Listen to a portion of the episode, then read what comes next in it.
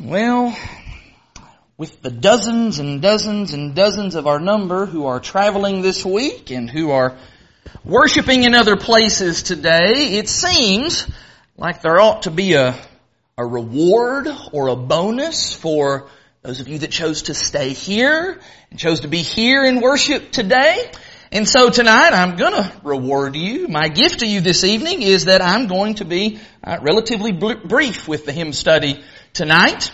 And uh, it's not just because I want to uh, reward you tonight, but also because uh, really I've already laid a lot of the groundwork for what I want to say about this particular hymn tonight. I've already said it in this morning's sermon. This morning, and I'm looking around the room, and I, it seems like just about everybody, I think, was, was here this morning to hear that lesson. Uh, we learned from John the 8th chapter in verse 12 what it means when Jesus said that He is the light of the world. Now Jesus provides the guidance and the direction that God's people and just people always have needed in order to navigate throughout this life. And we even began with using that imagery of a, of a lighthouse. And I do think that that is a, it's a pretty good illustration of, of the role that Jesus plays. Think about how Jesus, just like a lighthouse, he's, he's high above the, the dark and stormy sea. His light is able to radiate out all across, in his case all across the whole world, and it's able to point people to the way of safety. That certainly is an apt metaphor, and I think that if you were to talk to a sailor, and if a sailor had any understanding about Jesus and about who he is, they probably would agree that that is a very fitting illustration. However, most sailors would also probably say that if your ship is approaching land on a dark, and rainy and stormy and moonless night, then even with the lighthouse, there's still going to be a certain amount of anxiety and fear as you approach the land.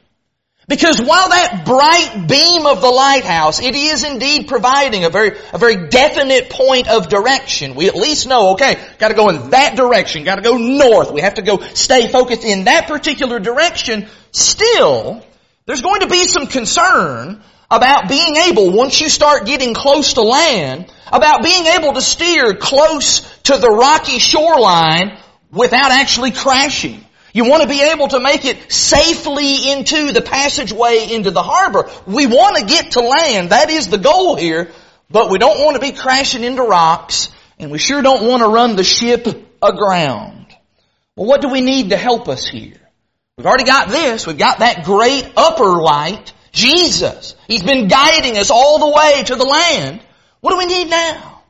Well, what we need is we need some, well, we need some good lower lights. We need some lower lights that are able to illuminate that, that very narrow channel that serves as the entranceway into the port and into the harbor. Why, without those lower lights, then the helmsman of the ship, he may as well just be doing this blindfolded. Especially if the darkness and the storms are compounded by rain and maybe even lots of fog, that just heightens the level of danger even more. But when you have those lower lights that are beaming, maybe even flashing and they're burning, and what are those lights? Well, those are the lights from, from the houses, there along the harbor, from other buildings along the harbor, maybe just light posts there along the harbor. Those various lights that are there along the shore, when you have those, then navigating safely into port, it is usually achieved with great success. And you know what that means? What that means is, is that means if Jesus is the upper light, then you and I, we are the lower lights, right? We, those of us who are Christians, we play a very important role in rescuing sinners from the stormy seas of sin and darkness. In fact, it is in 1 Thessalonians chapter 5 and in verse 5 where Paul would write there and say that we are, we are children of the light. We are reflections. We are to be images of Jesus Christ in this life.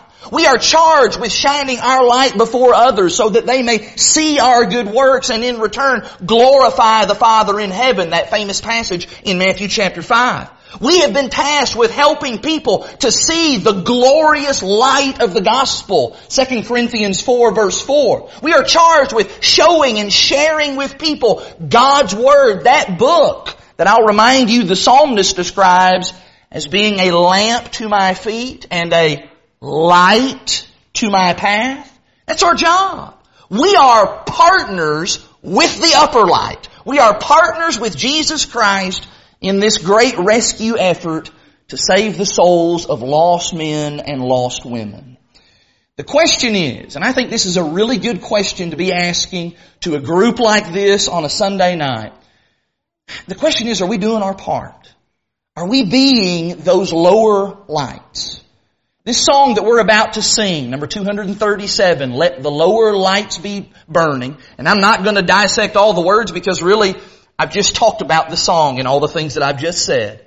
This song really challenges us to think about whether we are helping to rescue and to save, or if maybe on the other hand what we are doing through our carelessness or through our neglect, maybe we're helping people in the wrong direction Maybe we're actually helping to make people's souls be absolutely shipwrecked.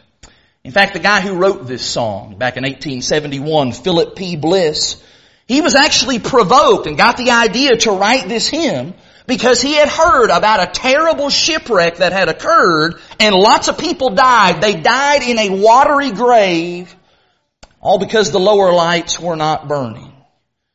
Could we ever be guilty of that? Could we be guilty of that to where our, our spiritual lamps, if you will, that is our, our words and our conduct and our example and our influence, they're not burning nearly as brightly as they should? And as a result, some poor soul that's out there drowning, maybe we're talking about a friend, maybe it's a neighbor, maybe it's a coworker, maybe it's a family member, maybe it's an erring brother or sister in Christ, they end up being eternally lost all because either A, we repelled them by our miserable example, or B, we just didn't say anything. And we didn't do anything to rescue them. And so as we think about that, as we think about our role in serving Jesus in being the lower lights, I want to extend two very specific invitations as we sing this song. First of all, if you are a Christian, number one, Christian, is your lamp burning brightly? I, maybe go around the room and I could maybe kind of guess about that, but really only you and the Lord know that. As to whether your light is burning like it ought to for Him. And if it's not burning like it should, then, then what do we need to do to remedy that? Can we help you to make your light burn brightly more so than it has in the past? And then secondly, let me extend this invitation to anybody in the audience who is not a Christian. Friend, are you the person in this song who is the one that is in need of rescue? Are you, in the words of this song, are you the fainting, struggling seaman that needs help, that needs rescuing, and that needs saved? We want you to know that right now, what we're doing is we're throwing out the lifeline. We're throwing out the lifeline, and we're not the ones who are going to rescue you. Actually, actually the Lord's going to do the rescuing. We're just here to assist and to help in some way to bring you to safety, to bring you into the fold of God, to the family of God, so that you can be saved and you can go to heaven when this life is over.